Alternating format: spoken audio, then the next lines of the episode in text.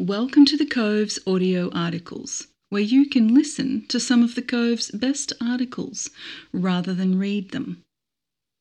This article is entitled Maneuver Warfare Size Doesn't Matter, It's How You Use It by Aidan Webster.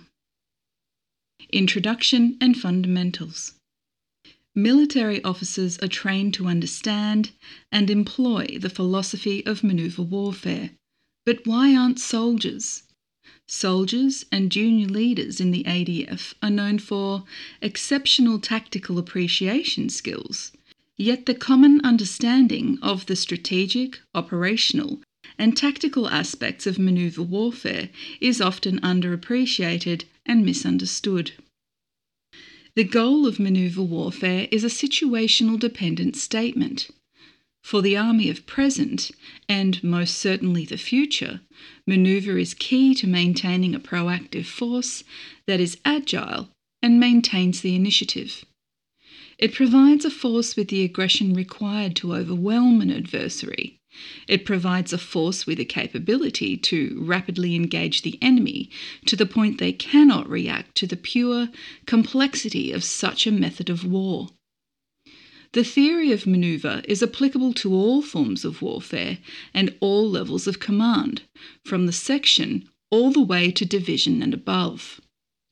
The goal of manoeuvre warfare can be simply explained as shattering the opponent's physical and or mental cohesion. Lind, 1984. But the real question is, is it really that simple?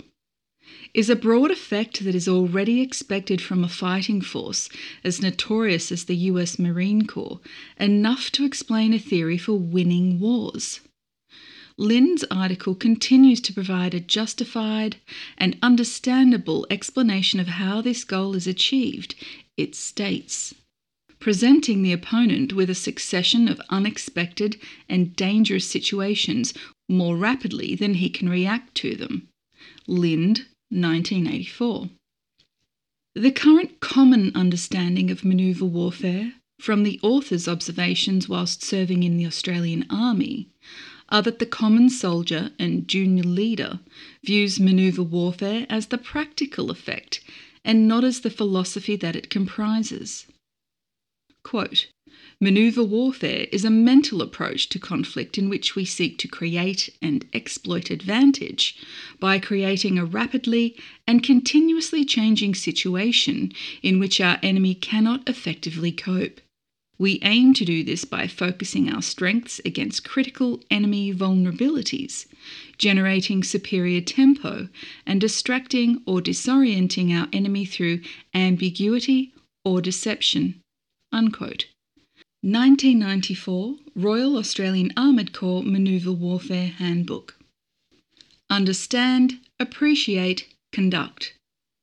A famous example of prepared force failing to adopt manoeuvre theory would be the Italian army in the Spanish Civil War. The Italians attempted a similar operation to the Blitzkrieg that was conducted by Nazi Germany into France during the Second World War.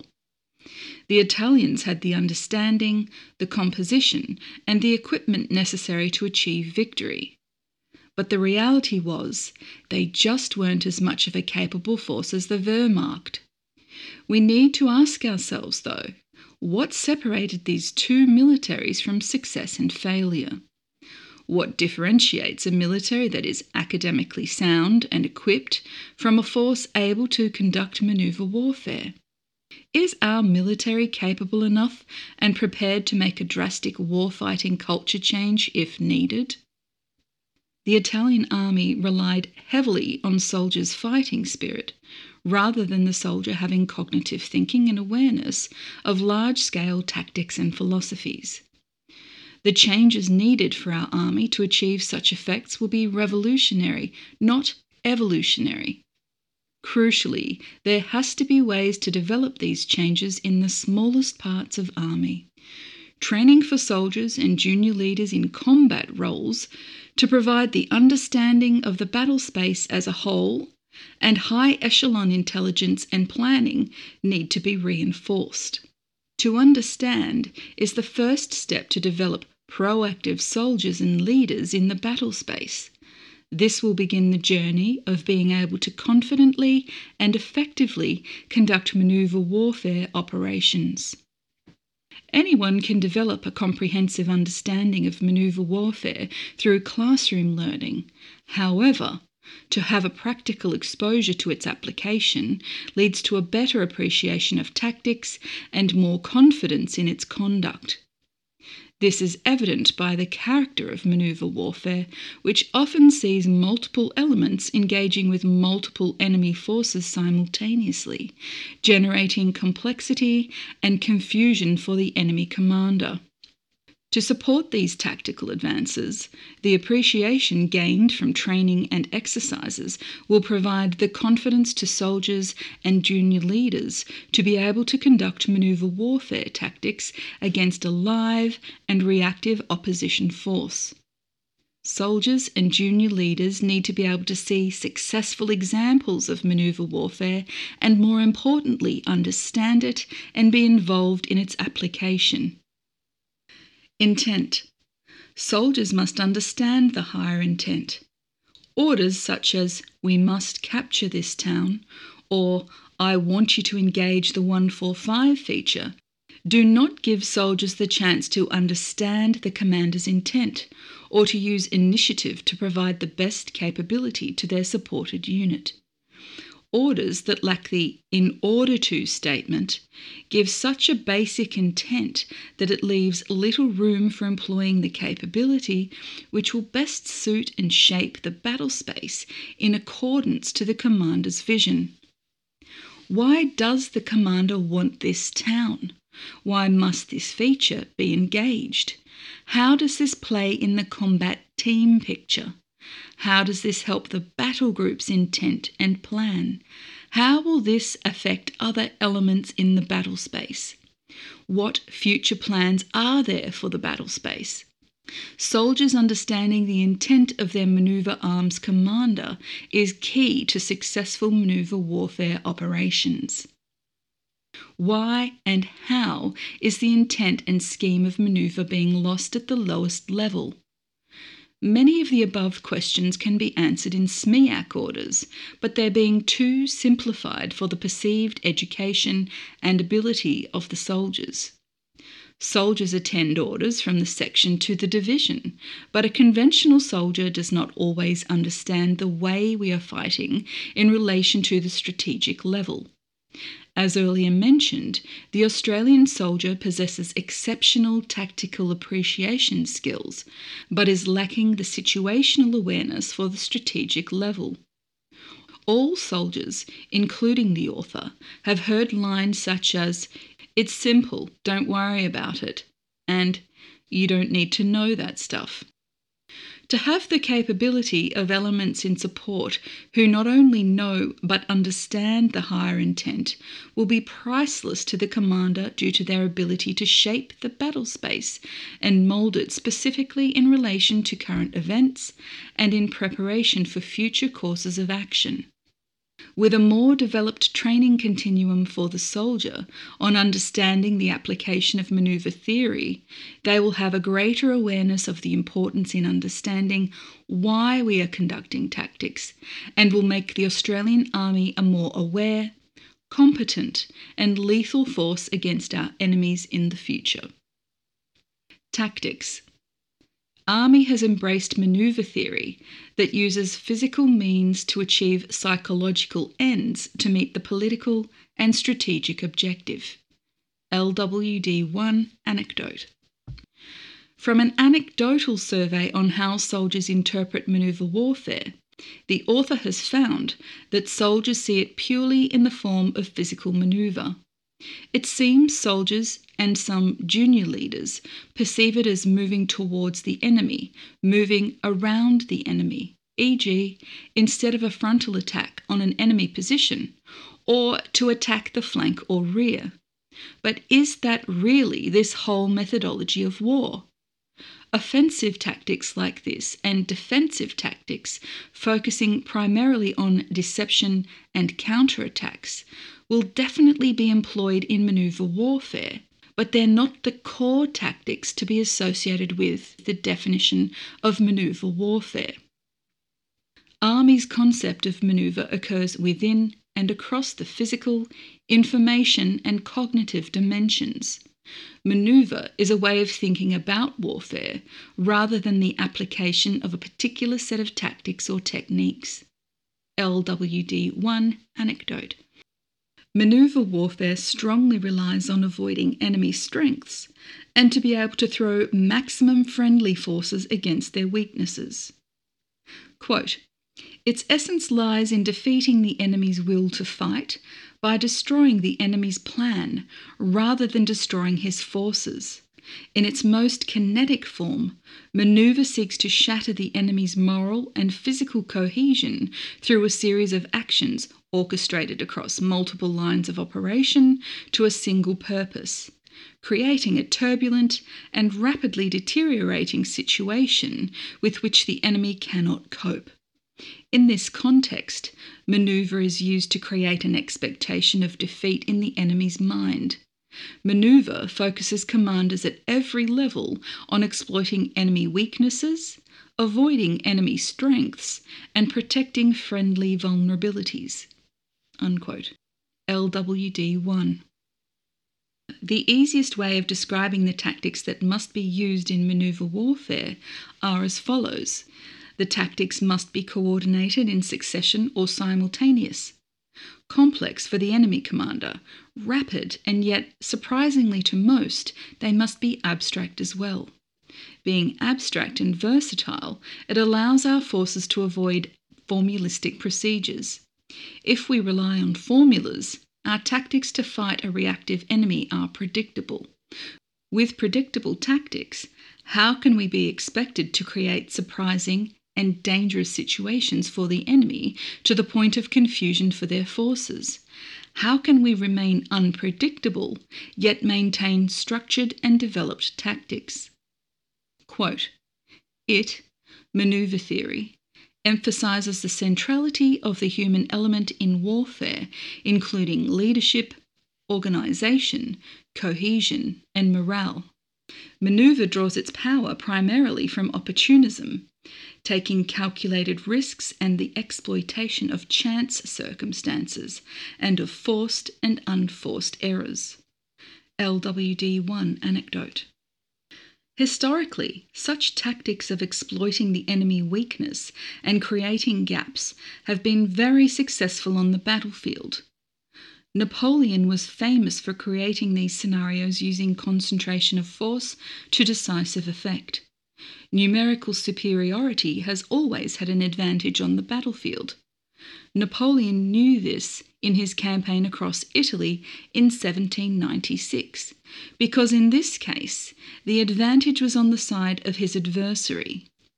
To counter this, he split his forces up into very small elements stretching a vast amount of ground, forcing the enemy to react and split their much larger force apart. Once the enemy was split in smaller elements, the French concentrated force by joining units together and creating a force that could easily overwhelm the enemy units they faced. These units then manoeuvred to another small friendly element and joined them in another attack with their larger concentrated force against the enemy. Another key to the success in the tactic known as defeat in detail is the element of speed. The speed these were conducted in was quite fast, and in such succession to each other that the enemy was made unaware of the size of the force they were fighting, becoming complacent through their underestimation and leading to the blunder of their forces. Agility. The US Army marched into Iraq over its southern border in March 2003 with land forces leading the northbound shock and awe style push.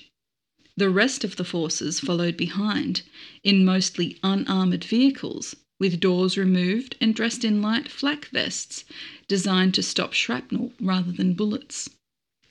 The US Army trained for this type of operation for years, honing their combined arms TTPs and becoming a competent and unquestionably very manoeuvrable force trained to conduct high intensity warfighting.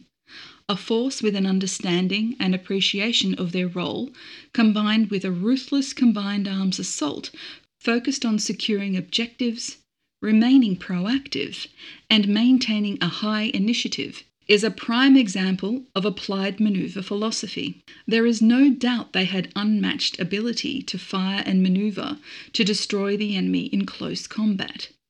The coalition forces of 2003 possessed the highest agility of all in the conflict. Agility is required to conduct maneuver warfare. At the lowest level, our refined warfighting agility can be found in vehicles and body armour systems. The present forces all over the world rely heavily on protection. We no longer deploy in unarmoured vehicles and we wear tactical body armour platforms.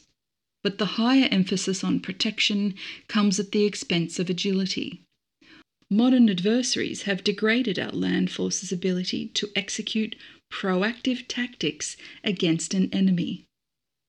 Recent operations have largely moved from warlike deployments to domestic and peacekeeping operations. The ADF still provides a proactive warfighting component and agenda. After all, the ADF is still a lethal force prepared to do what government requires of it, whether that be fighting wars, peacekeeping operations, border protection, or the current domestic operations to help the Australian public at home. During the last two years, the ADF has shown its potential for agility through deploying multiple assets in multiple capabilities, from war zones to hotel quarantine. Focusing on protection trends forces militaries to be reactive rather than proactive in posture. Reactivity and the lack of agility surrenders the initiative to the enemy to place our forces in more of a defensive posture. The strength of our army does not solely lie in our superior protection and equipment, but in the initiative and offensive spirit of our soldiers and commanders. The 1994 Royal Australian Armoured Corps Manoeuvre Warfare Handbook talks force and inertia of a military element in a conceptual framework not commonly thought of. Quote, all objects with mass, including military units, have inertia, a tendency to remain in a state of rest or continue movement in a straight line. In order to make a stationary object start moving, or to change the direction of movement of a moving object, a force must act upon it. In military terms, acceleration is a measure of the responsiveness of the unit.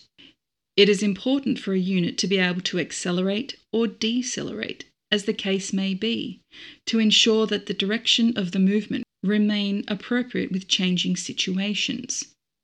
As there is little a commander can do to increase the mass of his unit, if he wishes to increase the effect he can have on the enemy, he must concentrate on improving the ability of his unit to accelerate. There are a number of factors that can affect this, such as battle procedure, efficiency of staff procedures, the use of standardized drills and formations, as well as the command philosophy of the unit. Unquote. 1994 Royal Australian Armoured Corps Manoeuvre Warfare Handbook. Conclusion To achieve manoeuvre warfare in a modern force, a force must be agile, aggressive, and most importantly, remain proactive even while maintaining protection. Manoeuvre warfare is forever evolving. There is no set method to achieve it, it must be abstract to ensure the enemy have no idea how to react. The conventional soldier and junior leader in the ADF lacks an understanding of manoeuvre warfare. A developed training continuum designed for the soldier would enhance and develop the Australian Army's capability exponentially. The soldier is misunderstood with our perception on the most basic application of this philosophy, so a theoretical understanding of manoeuvre warfare is required. A quote from Frederick the Great, the former King of Prussia, says, If my soldiers were to begin to think, not one of them would remain in the army. This applied to the armies of the past. The enlisted soldier in today's army provides forward thinkers with a wealth of knowledge, experience, and ideas that will one day decide victory or defeat on the battlefield. Army's philosophy moving into the future is for land forces to have a strategic and expeditionary mindset.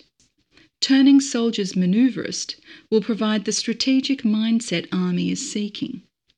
Soldiers will better understand orders and will then be able to provide an appreciation of the battle space and the enemy that some personnel in the strategic level would not be aware of or understand themselves.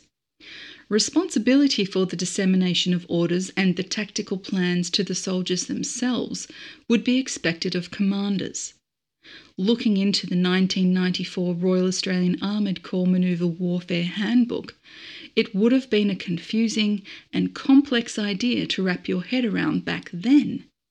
But what has the ADF done to help the progression of the enlisted soldier's perception? Aidan, the author, welcomes debate to this article. Debate on this topic is what will get this philosophy in the minds of soldiers. Finally, the biggest and toughest question to be answered, which can't ultimately be answered until achieved or failed in the battlefield, is Are we, the Australian Army, capable of effective and lethal manoeuvre warfare? Thanks for listening to this audio article. Don't forget to download the Cove app.